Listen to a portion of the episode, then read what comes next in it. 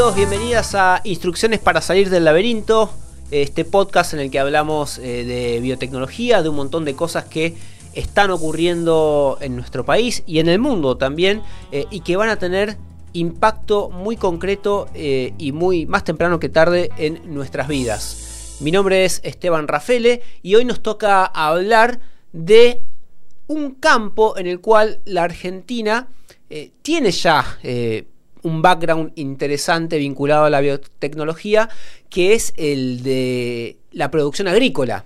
Tanto la producción del agro como la producción farmacéutica, con toda la trayectoria que tienen de desarrollo en nuestro país, son campo fértil, van a entender por qué hablo de esto, eh, para desarrollar distintas investigaciones vinculadas a mejorar la producción y también últimamente cada vez más a mejorar el medio ambiente. Eh, y en este caso, la producción agrícola, que se expandió de una manera eh, impresionante en las últimas décadas gracias a la ciencia, desde sobre todo lo que tiene que ver con eh, los alimentos transgénicos, de los cuales ya han escuchado muchísimo hablar, la, expansión de la frontera agrícola vinculada a la soja y otros cultivos.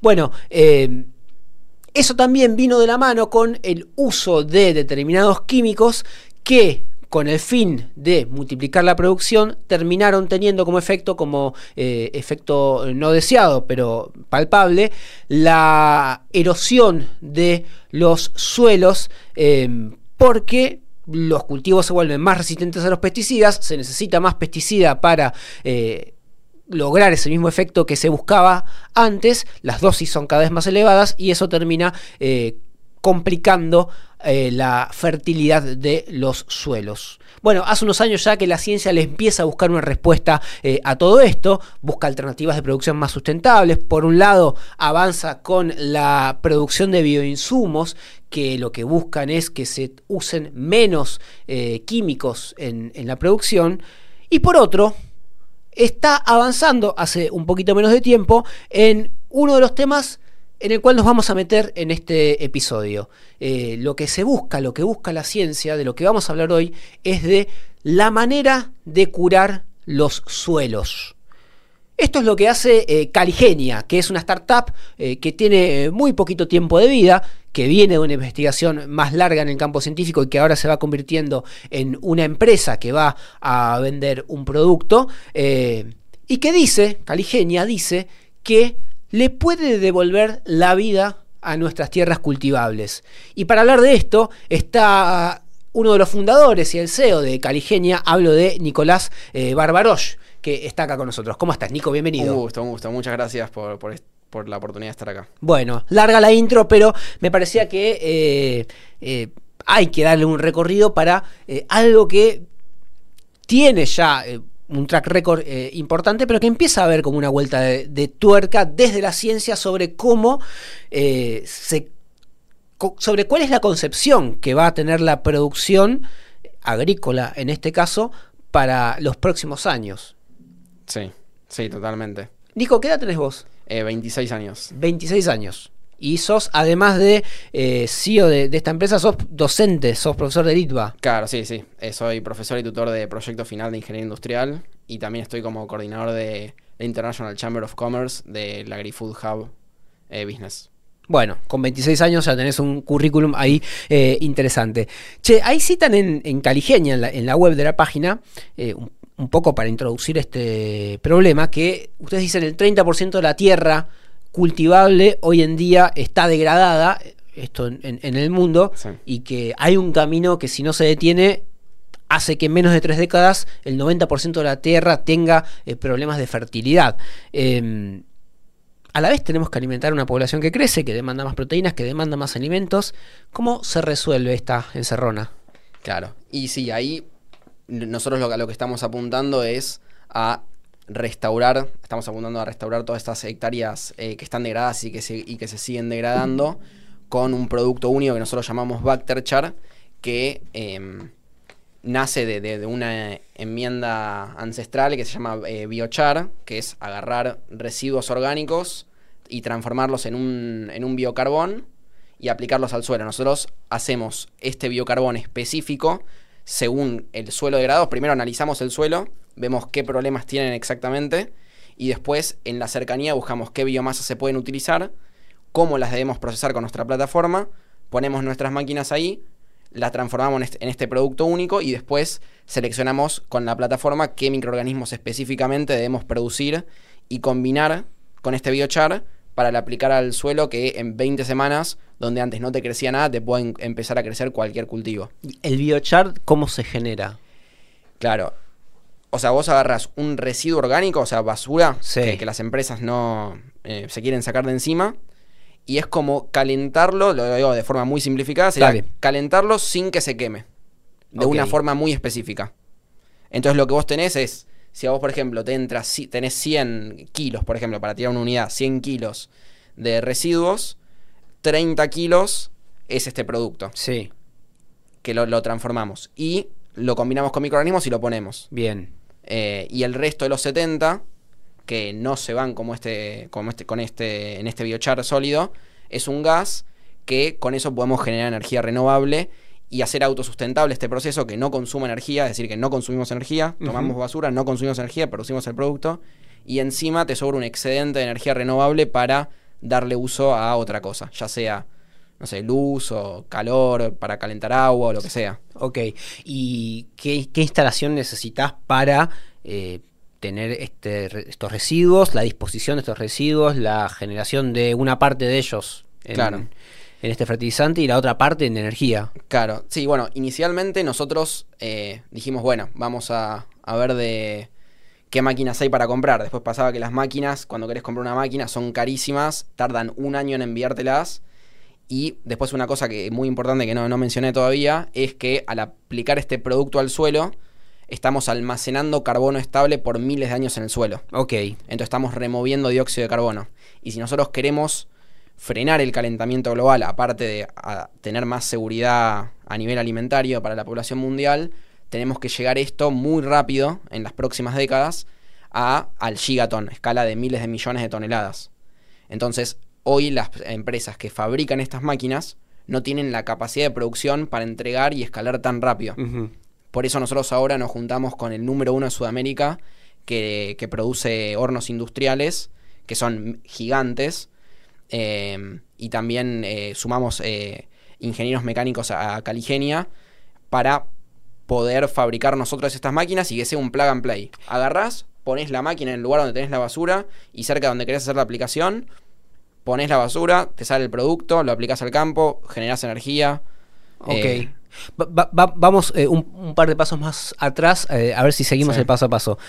Eh, ¿cómo, surge esta idea? Em, vos hablabas recién de, de, algo ancestral, de algo que, viene de algún tiempo inmemorial.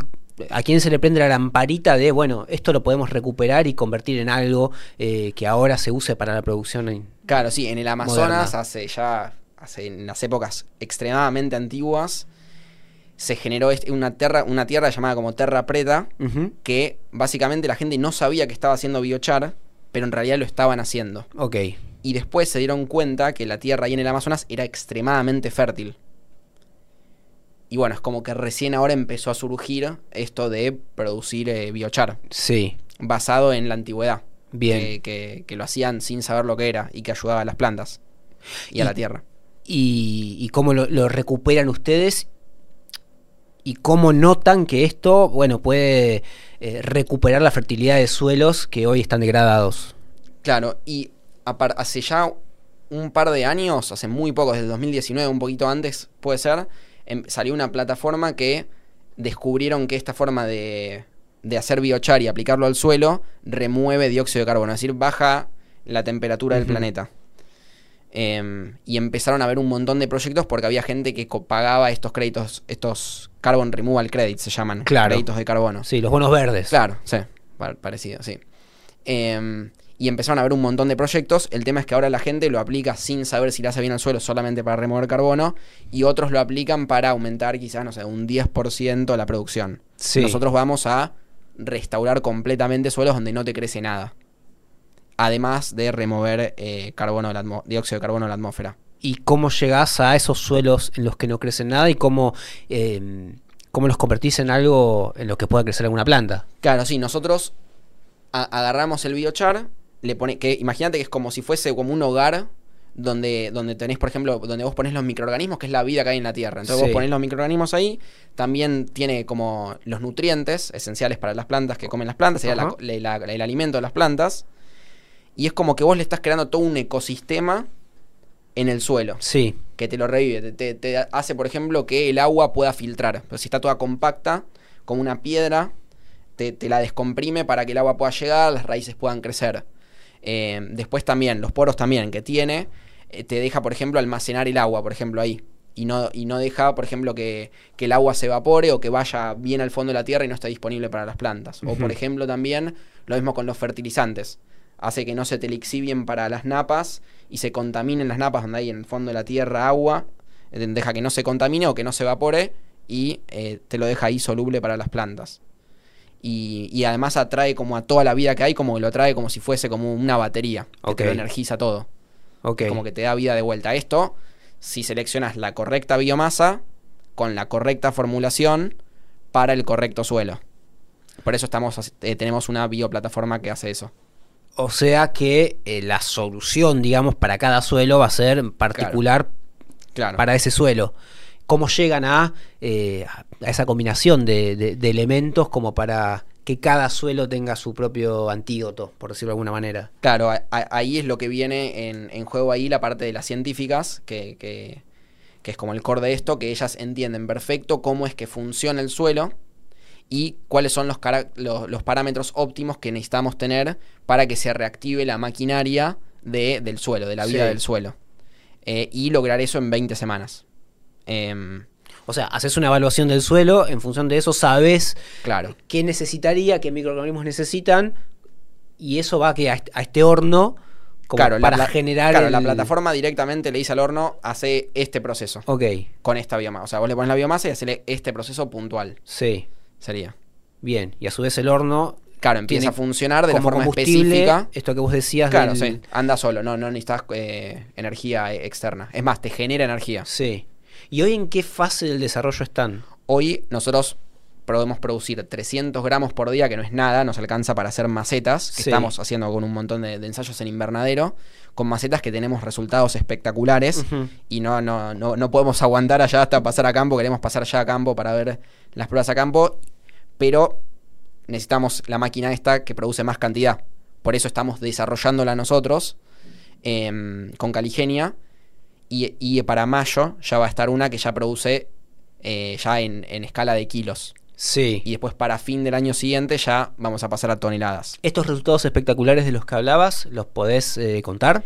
Sí, sí, básicamente agarramos suelos donde no crecía nada, Sí. le aplicamos nuestro producto en una dosis proporcional a lo que sería eh, en un ensayo a campo de, de biochar y de microorganismos y eh, notamos que todos los parámetros físicos, químicos y microbiológicos mejoraron espectacularmente y bueno, las plantas crecieron eh, mu- muy, bien, Bien. donde antes no crecía nada en ese suelo. O sea, un suelo en el que no crecía nada, Claro. empiezan a crecer plantas. Claro. Y, y esto a una escala todavía pequeña, vos hablás de macetas. Claro, si esto es, es- es- es ensayos antes de pasar a comercial. Para pasar a comercial necesitamos tener el horno ya pa- para nuestra máquina pirolítica, la llamamos Pyrocali. Cali por caligenia y Pyro porque es, es pirólisis el, el proceso. Em, y sí, necesitamos eh, escala para pasar a, a comercial. Eh, ¿Y cómo llegan a que esta investigación se convierta en, una, en un emprendimiento, en una startup y que empiece a levantar capital? Claro, bueno, ahí eh, la verdad que fue un...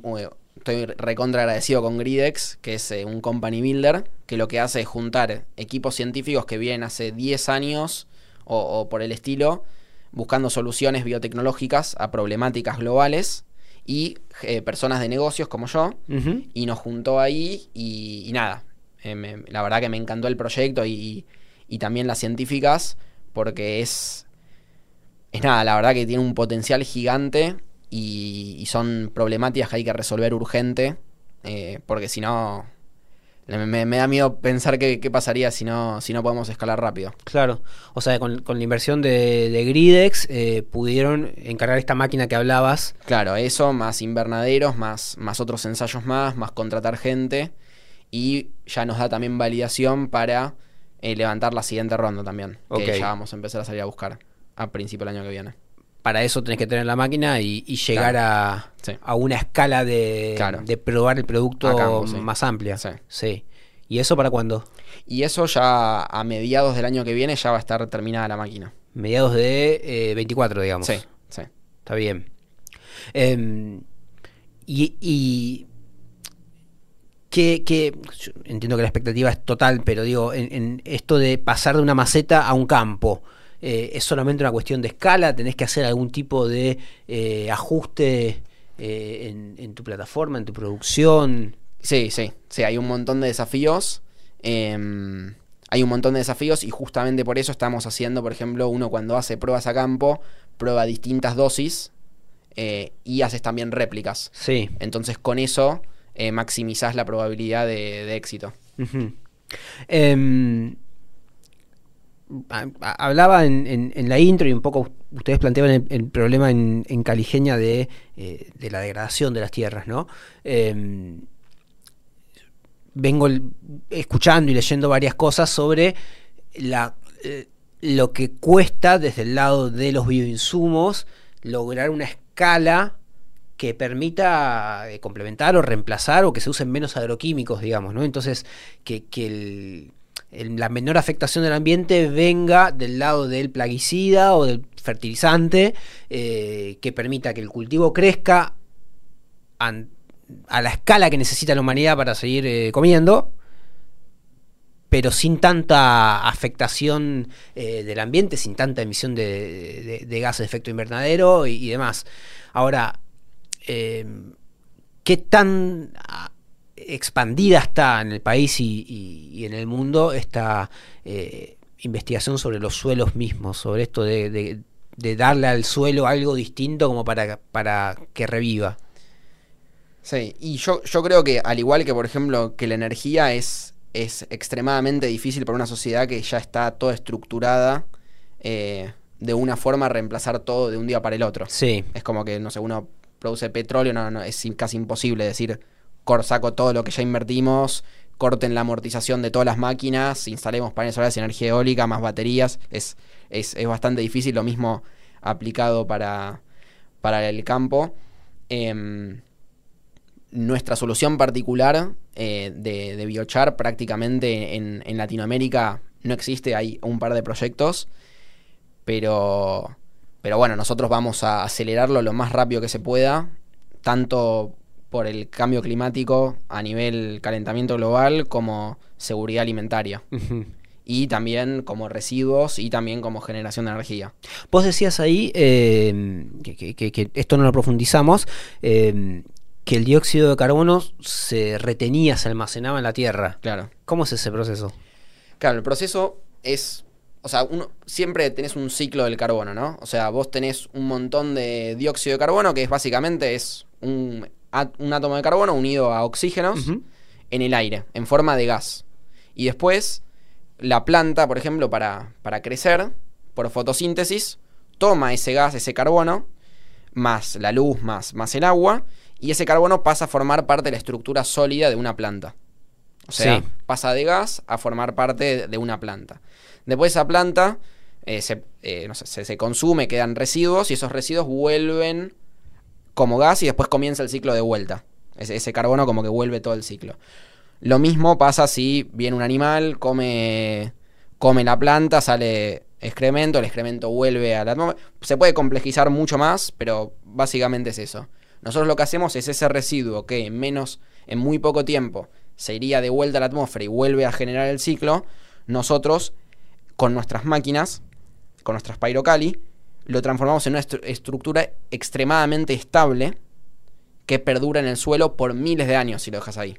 Entonces vos estás sacando de circulación ese carbono y lo devolvés al suelo. Que en realidad lo que estamos haciendo es, estamos compensando el petróleo que se saca, que se vino sacando durante los últimos eh, cientos de estos 200 años, eh, para hacer todo lo que necesitamos para andar en auto, eh, ropa, para todo. Claro. Estamos como balanceando un poco ese desequilibrio que se generó la, la humanidad, ¿no? Lo Y, generó. y al devolverlo a la Tierra, ¿eso qué efecto tiene? Y ahí estás sacando el dióxido de carbono de la atmósfera, estás bajando, imagínate como que tenés una capa de, de gases en la atmósfera que hace que se sobrecaliente más Sí. el sol, O eh, sea, el planeta. Por un lado, el, este ciclo natural de- Claro. del, del dióxido de carbono, el hombre lo Eso eh, es exagera, lo complejiza, la hipérbole de la producción hace que se Claro, emita demasiado sacan- claro, lo sacan de la Tierra y pasa al aire. Y nosotros estamos sacando del aire y volviendo a la Tierra. y volviéndolo a la Tierra. Claro. ¿Y la Tierra se nutre de eso? Claro, y nosotros al mismo tiempo que se lo devolvemos a la Tierra, hacemos que puedan crecer plantas donde antes no crecían. Es como un doble efecto. Claro. Estamos devolviendo a la Tierra y encima ayudándolas, pues puedes devolverlo y destruirla también, si lo haces mal. ¿Y, y qué tipo de, de- de aplicación te imaginás para, eh, para este producto, digo, acá en, en- en el mundo y demás? ¿Cuál, ¿Cuál te parece que va a ser la demanda? ¿Y para qué tipo de terreno podría estar, eh, podría ser una, una solución? Claro, bueno, no- a, a largo plazo nuestro objetivo es para todos los tipos de terrenos, pero estamos comenzando por suelos salinos sódicos y suelos ácidos, Ok. que, que tienen esas problemáticas. Pero eh, ¿Por qué por esos? Porque son con los que tuvimos excelentes resultados y también el mercado es muy grande. Em, pero, de vuelta, estamos en, en la plataforma, vamos cada vez incorporando nuevos... Pe- Pero ahí tenés un, un efecto concreto de la producción agrícola, digo, al, al usar determinado plaguicida o agroquímico, generás la salinización de los suelos o algún tipo de, de efecto que vos podés eh, mitigar. Claro, sí, sería un suelo que, por ejemplo, se le puso exceso de fertilizantes o, o se le hizo tratamientos donde se lo deterioraron o, o tiene exceso de sales. Nosotros ponemos esto y lo llevamos de vuelta a los parámetros óptimos para que vuelva a haber eh, vida ahí, con el biochar más microorganismos específicos.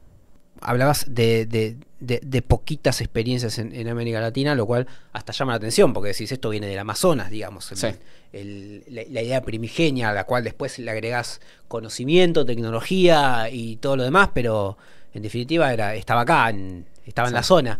Eh, y, y qué pasa en el resto del mundo? ¿Qué, qué necesidades y qué investigaciones hay como para eh, mejorar la, la vida de los suelos? Sí, en el resto del mundo, o sea, puntualmente a enmienda, yo estuve hace poco en Nueva York viendo con eh, los expertos número uno de todos los países del mundo y no vi nadie que esté dándole el enfoque que hacemos nosotros, porque es, bastante difícil. Eh, de hecho, llevó mucho tiempo desarrollar esta solución. Nadie que hace este producto para restaurar suelos. Sí hay mucha gente, en Estados Unidos hay un par de, de- de empresas por cada estado que, que hacen esto porque hay mucho incentivo del gobierno. Em, al igual también que en Europa también hay y en Asia también empieza a haber. Está recién creciendo, se viene duplicando la capacidad año a año. eh, pero igual, de todas formas, no es suficiente si queremos llegar al gigaton. Ujú. Necesitamos más, más esfuerzos, muchos más. ¿Y, y de dónde sale esa idea de decir, che, esto que estaba en el Amazonas hace años, décadas, eh, más, eh, digamos, pre- pueblos precolombinos, bueno, lo podemos recuperar, lo podemos convertir en algo que eh, ayuda en, eh, en esta necesidad urgente que tiene la humanidad de, mitigar el, calentamiento global y además de expandir la frontera agrícola sin degradar los suelos. Claro. Y la verdad, yo me encontré con las científicas que tenían esta solución mágica y digo, no lo puedo creer, eh, del suelo. Y después, bueno, yo no venía tan, yo venía más concentrado en todo el tema del cambio climático y de generar energía renovable. Yo venía más de energía eólica, solar, hidrógeno Sí. verde y todas tecnologías para descarbonizar. Y cuando vi que con esto podían restaurar suelo y encima remover dióxido de carbono y encima generar energía y encima todo esto es a partir de basura que contamina, dije, ya está. Y nada, fue la verdad, O sea, era una idea de laboratorio que Claro, sí. está migrando a, a otra cosa. claro. Em, y vuelvo a algo que te, te preguntaba hace un ratito, em, pero para complejizarlo un poco más. em, hay un montón de desarrollos biotecnológicos que, por ejemplo, no sé, el trigo HB4, que es eh, un- un- una semilla genéticamente modificada que es tolerante a la sequía, con lo cual puede ser revolucionario por ese lado, puede... hacer que crezca una planta en lugares cada vez más hostiles y aumentar la, cantidad de producción. Eh, por otro lado, tenés eh, esto de lo que hablábamos antes, de, eh, bueno, todas estas semillas genéticamente modificadas, lo que también generan es una dependencia cada vez mayor al uso de agroquímicos que terminan degradando el suelo. Y por último viene en este avance bueno, ¿qué hacemos con los suelos? ¿Qué hacemos para usar menos eh, fertilizantes químicos? ¿Cómo hacemos para que más productos de la naturaleza eh, ayuden a mejorar la, capacidad de producción? Tenés ahí, por un lado, la, necesidad de producir más y por otro lado, la de hacerlo de una manera sostenible para poder seguir haciéndolo en el futuro. ¿Cómo es ese diálogo entre todas estas cosas que parten de también de conocimiento, de ciencia, pero que se van generando efectos no deseados o, que se busca, se, espera controlar y después termina ocurriendo que no se controlan y que aparezca de nuevo una solución o una discusión con eso. ¿Hay, ¿Hay tensión? ¿Hay discusión? ¿Hay colaboración? ¿Cómo, cómo es todo ese universo? Claro. Y yo creo que, sí, es, una muy buena pregunta. Em, yo creo que a veces todas las soluciones un poco son necesarias y a veces no, no es que hay una única solución y a veces eh, unas cosas terminan derivando en otras que a veces es difícil de predecir, otras que fáciles. Yo puntualmente, eh, o sea, hablando por mí, em, siempre que, que, haga alguna solución me voy a enfocar en, en lo, yo, lo que sé hoy, que entiendo hoy, es que puede ayudar por todas partes. Claro. Em, después lo otro, la verdad que no no sabría decir y, tampoco me gustaría decir que quizás algo está mal o está bien porque después alguna tecnología quizás terminan descubriendo otra cosa o termina siendo bueno. Es como que es, eh, creo que está bueno invertir y diversificar para encontrar eh, varias soluciones. ¿Y notás que hay una idea de, bueno, sí, diversifiquemos porque eh, íbamos por un camino que no nos va a llevar a buen puerto de acá un tiempito? Y por, ejemplo, para remover, para remover dióxido de carbono y bajar la temperatura del planeta hay un montón de soluciones. Es como que todos dicen no hay silver, bullet, como no es que hay una que pega y, y gana todo. Hay que apuntar a varias. Hay mucha gente, por ejemplo, invirtiendo en DAC, que es Direct Air Capture, que es, por ejemplo, toman como con ventiladores gigantes aire y la parte que tiene de dióxido de carbono la sacan y la remueven otros hacen con biochar, que para mí es hoy la más escalable y más rápida de hacer hoy ya, porque no es que tenemos 15 o 20 años más para hacer esto, necesitamos hacer, remover ya. Eh, después hay otros que usan, por ejemplo, Enhanced Rock Weathering, que es eh, em, un poco más complejo, que está todavía le falta un poco más de años de desarrollo. Y creo que está bueno que inviertan en todas y que mucha gente haga un montón de esfuerzo, porque no alcanza no, no, no, no, no pondría todas mis fichas en una sola. Está bueno, creo que a nivel eh, mundo, eh, diversificar todas las soluciones y poner toda la gente a trabajar en, estos problemas globales. ¿Cuándo pensás que el, biochar puede estar expandido como una manera de, eh, de, de, ayudar al proceso productivo? Y em, o sea, ¿te, referís a restaurar suelos completamente o, a, Sí, claro, digamos, a, formar parte del combo eh, del cual tenés semilla, tenés fertilizante y también tenés tratamiento de suelo. Em, sí, a mí me... Eh, Digo, no sé si tenés hoy el desarrollo científico, la voluntad, el costo. Ya escalado, decís, escalado ya a nivel mundial. Y espero que para el 2026, 2027.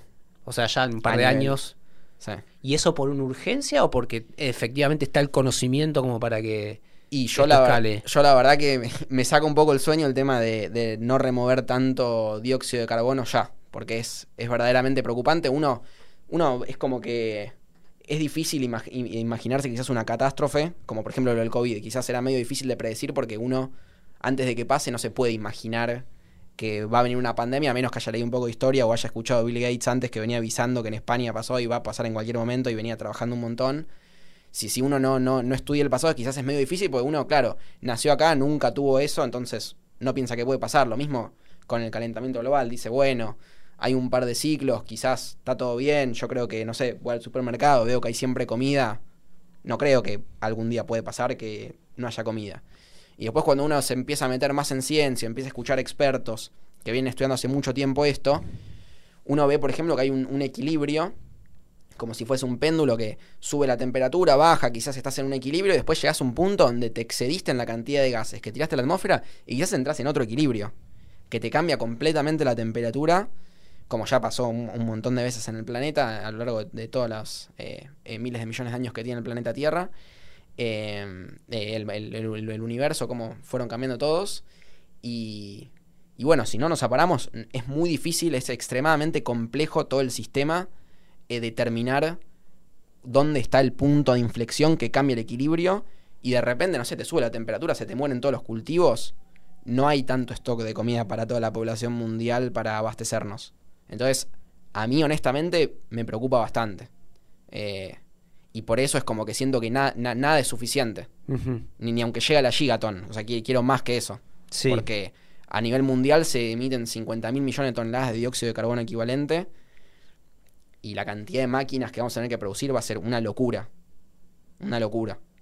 Eh, es, es interesante porque eh, cuando, cuando están en, en los países esta discusión sobre reducir las- la cantidad de emisiones de dióxido de carbono, eh, por supuesto que la responsabilidad prim- primigenia es de las grandes potencias, China a la cabeza hoy en día, Estados Unidos también, eh, y, a- y la discusión desde los países periféricos es, bueno, hagan el esfuerzo ustedes que nosotros todavía tenemos que eh, mejorar la calidad de vida de nuestra población. Sí, sí, sí. Pero sin embargo, podrías hacer las dos cosas. Podrías mejorar la, calidad de, vida- la, la calidad de vida de tu población eh, y en este caso eh, mejorar también la calidad de los cultivos. Claro, exactamente, sí. Mi objetivo eh, y, el objetivo de Caligenia es remover dióxido de carbono, eh, restaurando suelos y que ya de rentable eh, remover dióxido de carbono por otro lado. Es, es- es difícil, pero bueno, estamos buscando la vuelta sin parar, trabajando de lunes a lunes para encontrarle la forma de sacar, bajar la temperatura del planeta y que dé rentable por otra cosa. Y para, para mí lo, lo- lo- lo vamos a lograr, no tengo duda. ¿Cómo, cómo sería eso? ¿Cómo Y daría ya con, que- y con resta- hacer, haciendo máquinas que ya te restauren los suelos y, y generar energía. Y después, bueno, si alguien quiere financiar también la compra de créditos de carbono, espectacular. Porque nos hace más rentables y eso nos permite escalar más rápido y generar más. Em, pero si no, bueno, hacemos igual el bien y, y lo sacamos por, por otra rentabilidad. ¿Y cómo te imaginas es, eh, ese paso? Es eh, ustedes como eh, dueños de la propiedad intelectual de una patente para una determinada máquina, ustedes fabricando la máquina, ustedes tercerizando esa producción. ¿Cómo yo, es? yo ahora me estoy leyendo, no sé si viste, leíste el libro este de mm, Elon Musk, de la biografía de Elon Musk de Walter Isaacson, donde te escribe toda la to- to- toda la vida de él y te va explicando cómo va escalando la producción de Tesla, SpaceX y todo eso.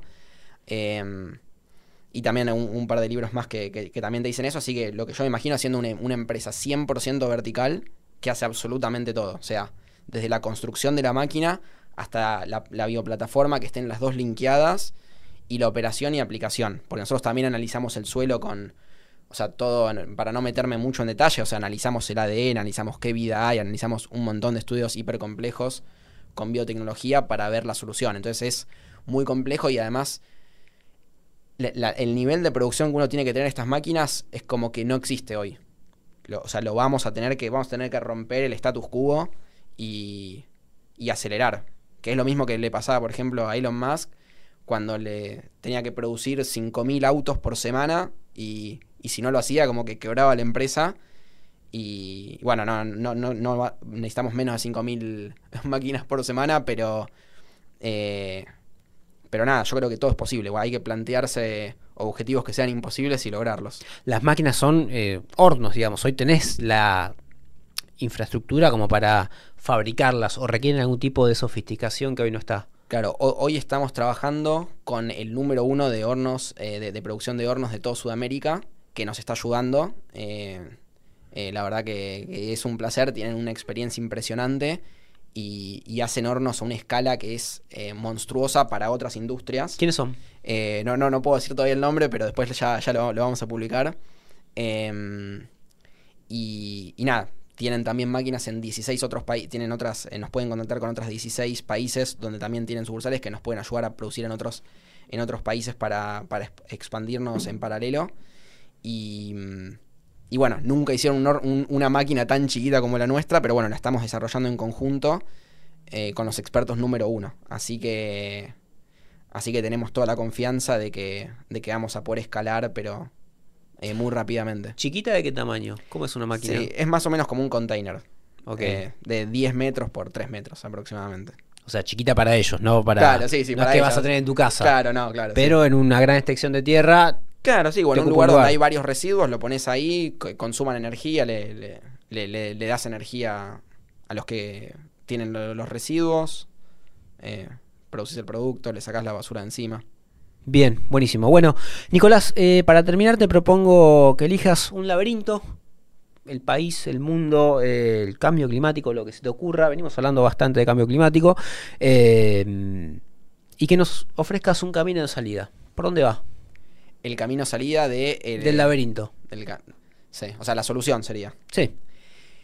Y yo me imagino, em, o sea, con el tema del calentamiento global, que, que se- hay que descarbonizar toda la industria, eh, yo lo que me imagino es, eh, básicamente, que no haya más residuos, que toda la basura sea un producto, convertirlo en un producto de alto valor con, con nuestras máquinas, tanto para la restauración de suelos, eh, que es lo que estamos focalizados ahora, pero también con esto, por ejemplo, podemos descarbonizar también la industria de cementos, que ya lo tenemos en mente, pero para cuando ya tengamos esto ya genere flujos de fondos.